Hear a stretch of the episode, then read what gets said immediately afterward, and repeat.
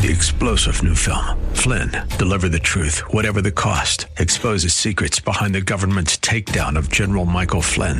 Flynn knew what the intel world had been up to. He ordered the first audit of the use of contractors. This set off alarm bells. He told the truth. He was the most dangerous person for Donald Trump to hire. They had to get rid of Flynn. Flynn, deliver the truth, whatever the cost. Available now. Watch it today. Go to salemnow.com. Salemnow.com.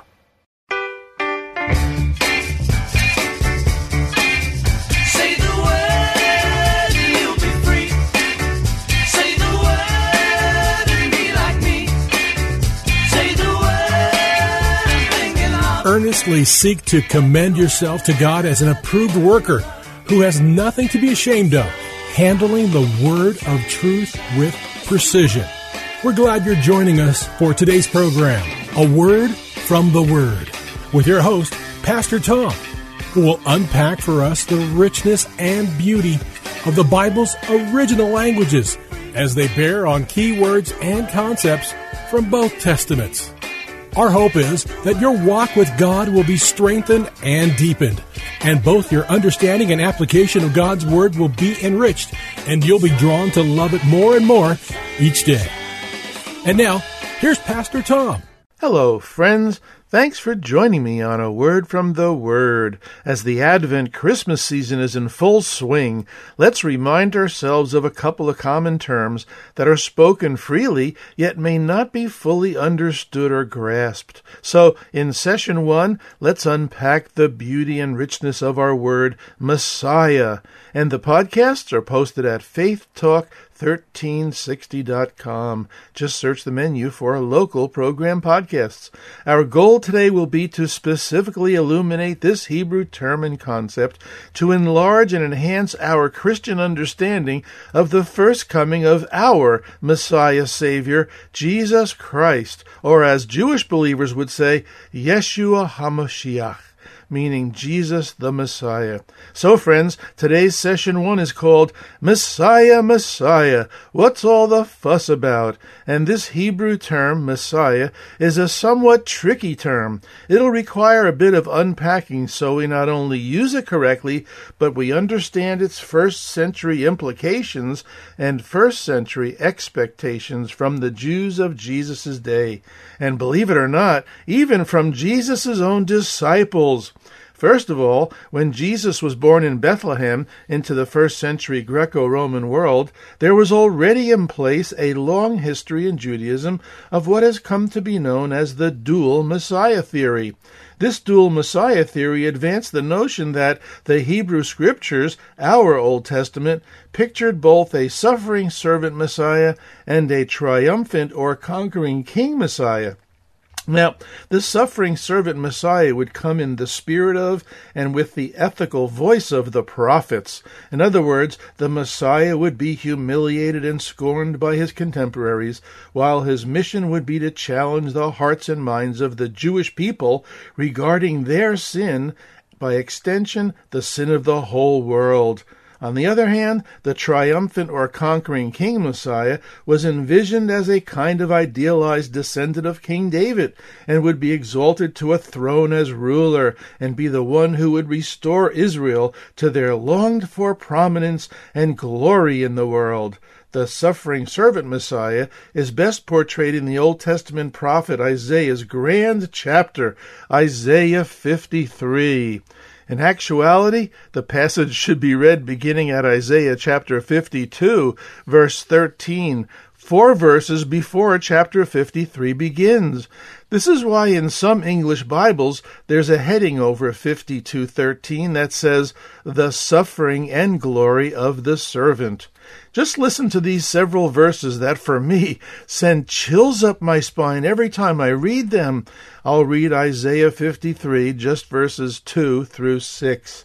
He grew up before him like a tender shoot, and like a root out of dry ground. He had no beauty or majesty to attract us to him, nothing in his appearance that we should desire him.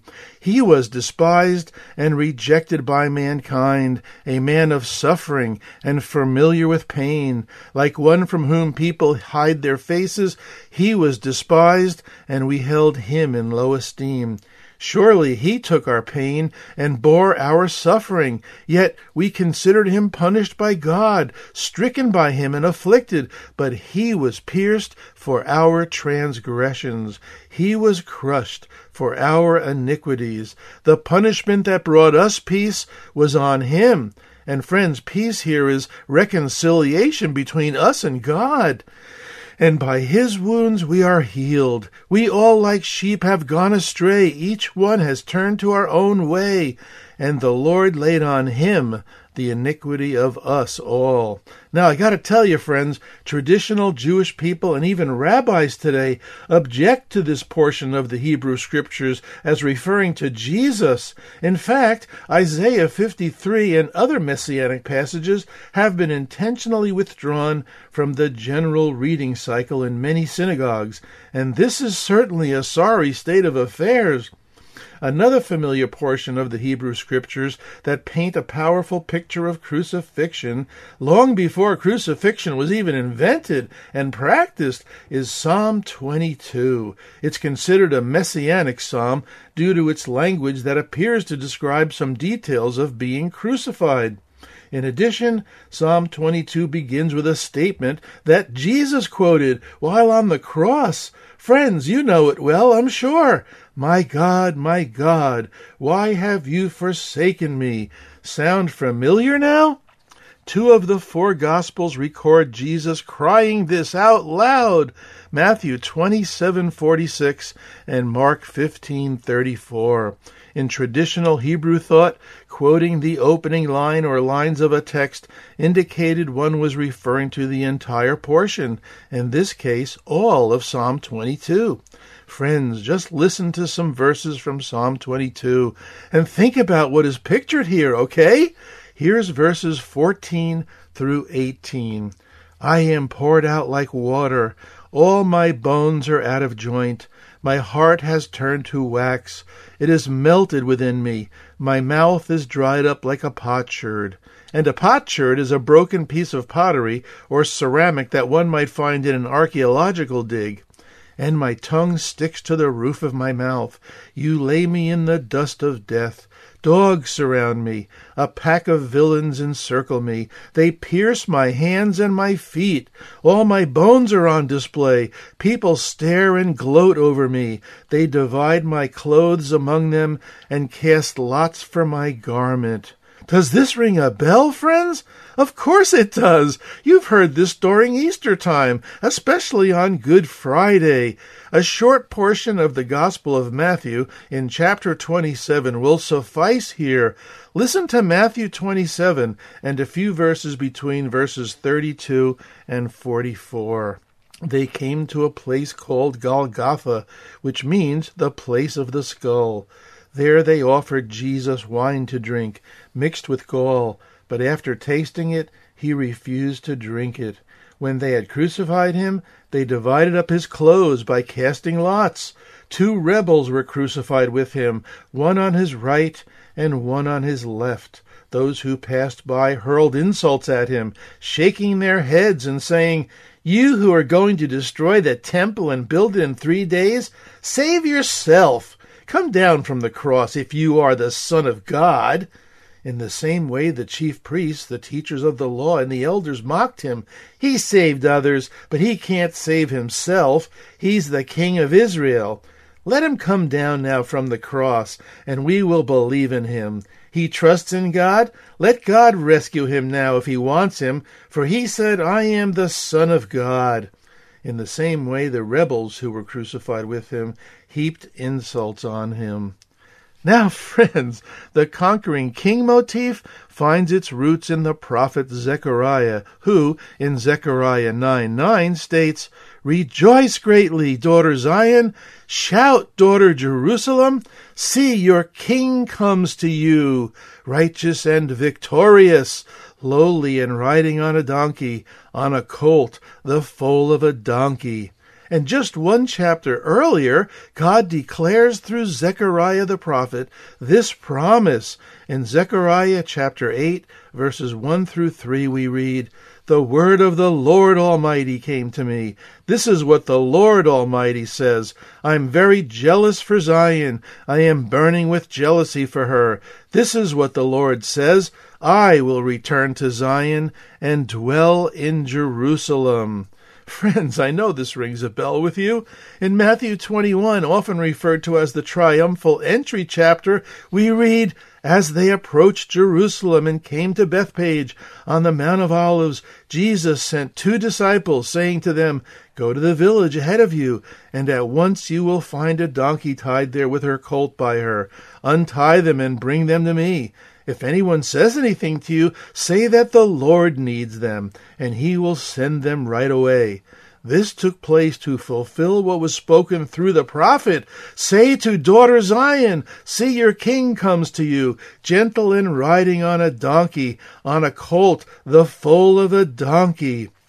Interesting enough, friends, when we carefully examine the two Zechariah texts, we must first arrive at the conclusion that who was coming to Jerusalem and to the Jewish people was the Lord God. And the second conclusion we must arrive at, as crazy as it sounds, is that Jesus had to be God. In other words, Messiah had to be God Himself.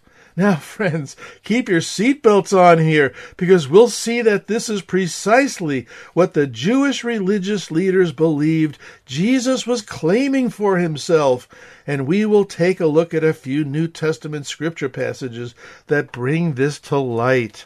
But first, I want us to put on first century sandals and imagine ourselves there in Israel, imagining ourselves under the iron thumb and rule of the Roman Empire. Of course, Roman captivity was nothing like the Egyptian, Babylonian, or Assyrian captivities, but it still had someone else in charge, someone else calling the shots. While the Jews enjoyed a measure of freedom, they still cried out for a deliverer, a rescuer, a Messiah, if you will, who would come and restore Israel's rightful place on top and living as a self governing nation. Now, friends, if you were there and living under these first century conditions, which Messiah would you be clamoring for, salivating for? The suffering servant one or the conquering king one? I don't even have to answer that question for you, do I? But let's put the scriptures to the test and see just what emerges in the minds of Jesus' own disciples according to the New Testament records, okay? Let's begin before Jesus' resurrection. Let's begin during his earthly ministry of three years. Let's begin with that famous conversation between Jesus and Peter when Jesus asked his disciples, Just who do people say that I am? This record appears in Matthew chapter 6 verses 13 through 20. The disciples replied to Jesus' question with the following answers. Well, some say you're John the Baptist, others say you're Elijah, and still others say you're Jeremiah or one of the prophets. Then Jesus asked, But what about you disciples? Who do you say that I am? Are you ready?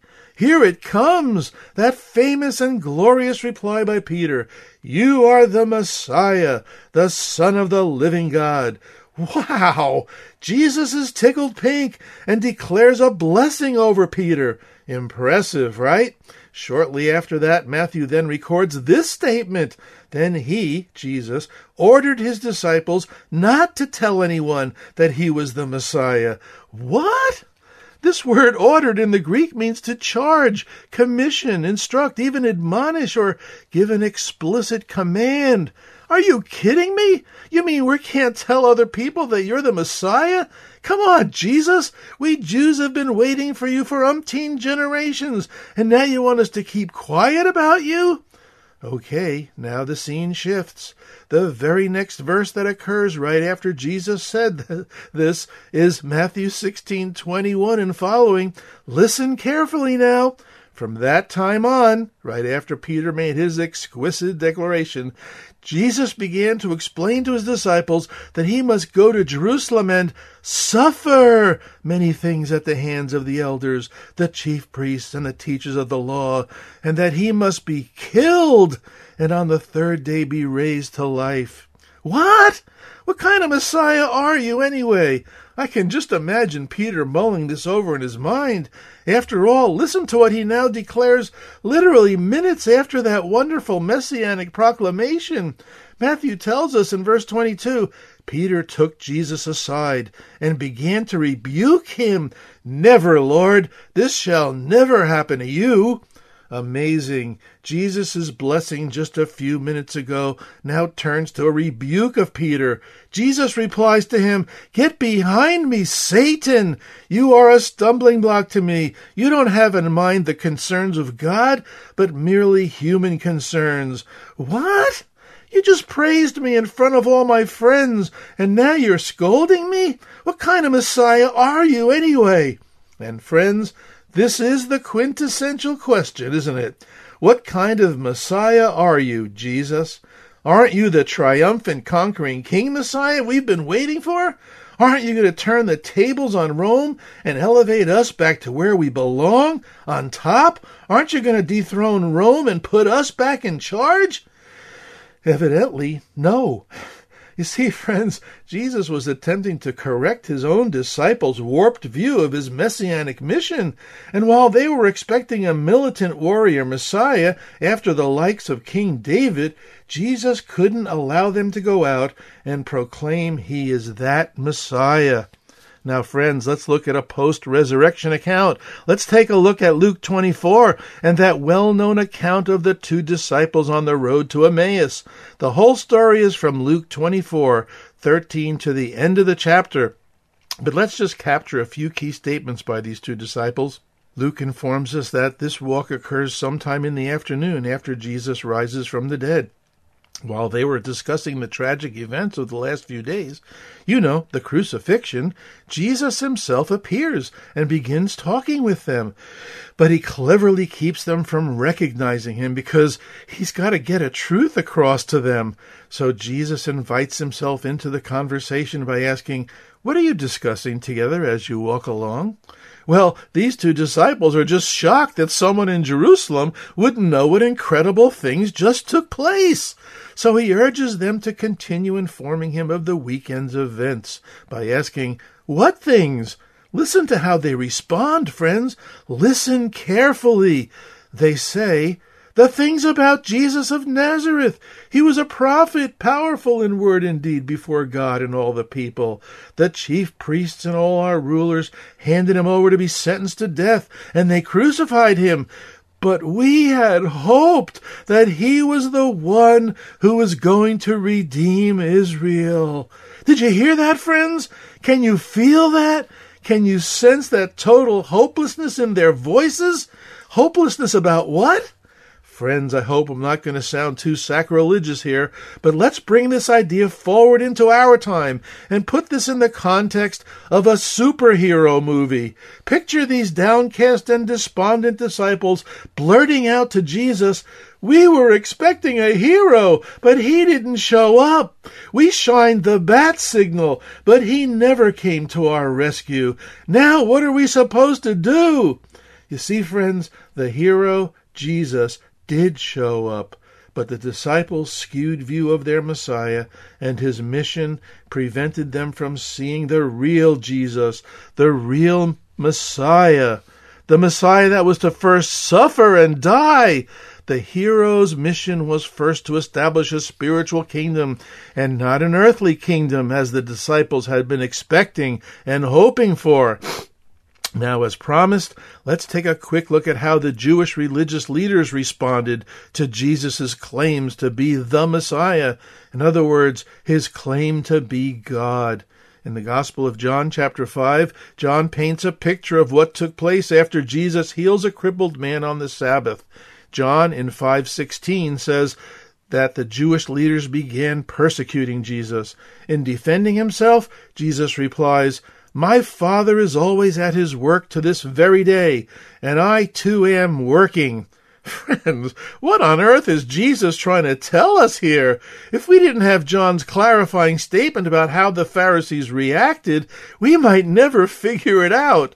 So I believe John adds for his audience this clarifying comment. For this reason, they, the Pharisees, tried all the more to kill him. Not only was he breaking the Sabbath, but he was even calling God his own Father, making himself equal with God. Another reaction by the Pharisees occurs in John 8:58 when Jesus claims to be the I am, a direct reference to the I am of Exodus 3:14 where God introduces himself to Moses.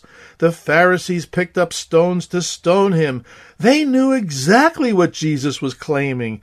Jesus was claiming to be the Messiah, meaning the anointed one. And friends, our word Christ is just the Greek equivalent of the Hebrew word Messiah. Both Messiah and Christ mean anointed or anointed one. Friends, Christ is not Jesus' last name, sorry to say.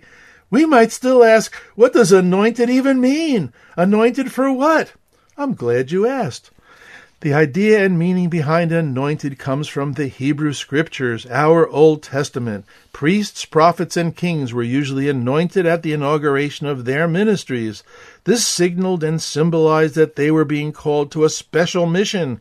In other words, they were being commissioned to a special task. For example, in Exodus 28 and 29, Aaron and his sons are anointed with oil. In 1 Samuel 9, Saul is anointed king. In 1 Samuel 16, David is anointed king.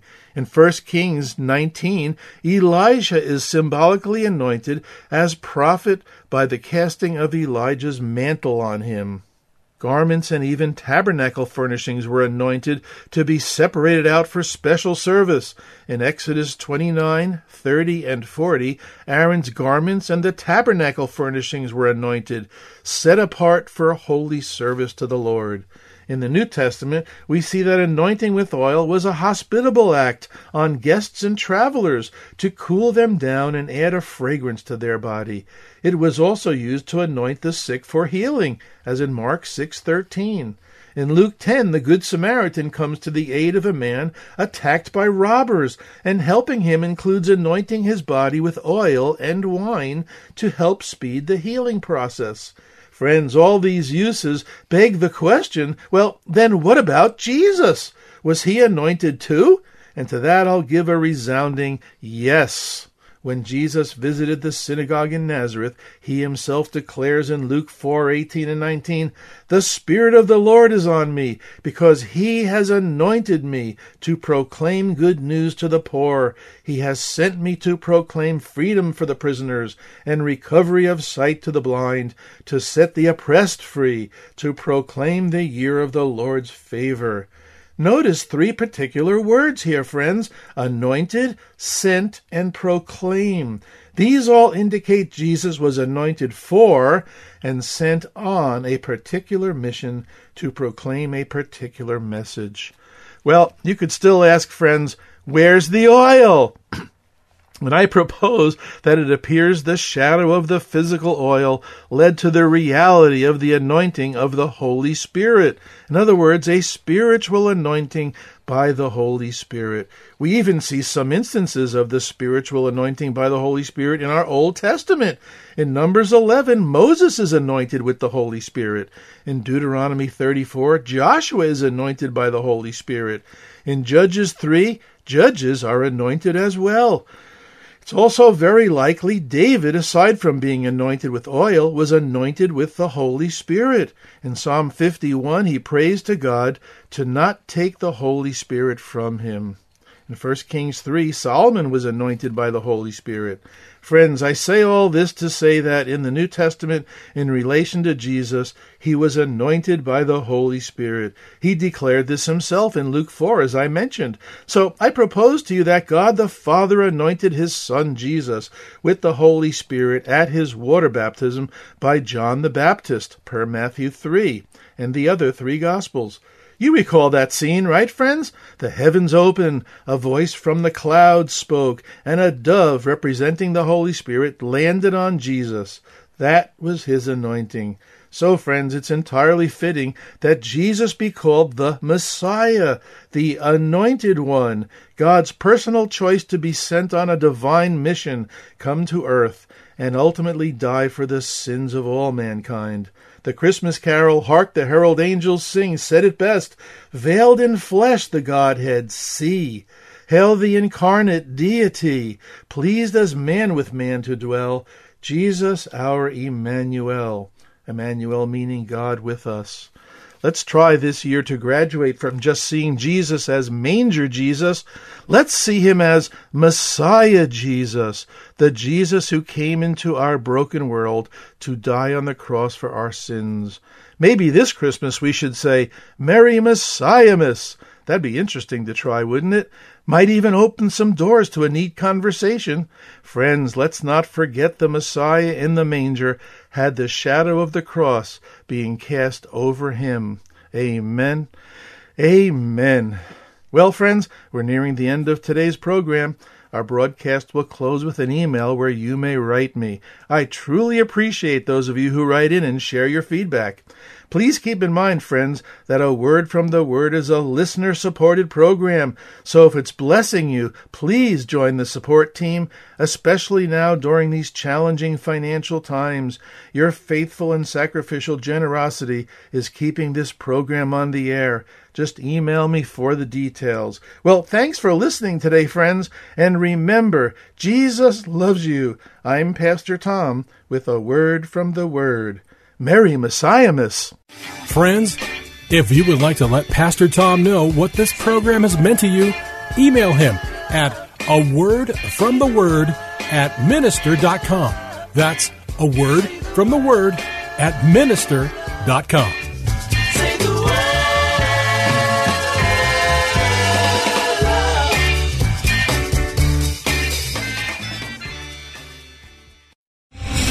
star general Michael J. Flynn, head of the Pentagon Intelligence Agency, knew all the government's dirty secrets. He was one of the most respected generals in the military. Flynn knew what the intel world had been up to. He understood its funding. He ordered the first audit of the use of contractors. This set off alarm bells. The explosive new documentary, Flynn, Deliver the Truth, Whatever the Cost, uncovers the facts behind this scandal. Flynn told the truth. He was the most dangerous person for Donald Trump to hire. I find out the worst enemy that I'm going to face in my life is right here in America. They took my assessment and they wanted me to change it. And I was like, I'm not changing it. They had to get rid of Flynn. With in depth interviews, archival footage, and never before seen personal records of the man behind the headlines. I just felt like I was drowning. Flynn, Deliver the Truth, Whatever the Cost. Available now. Watch it today. Go to salemnow.com. Salemnow.com.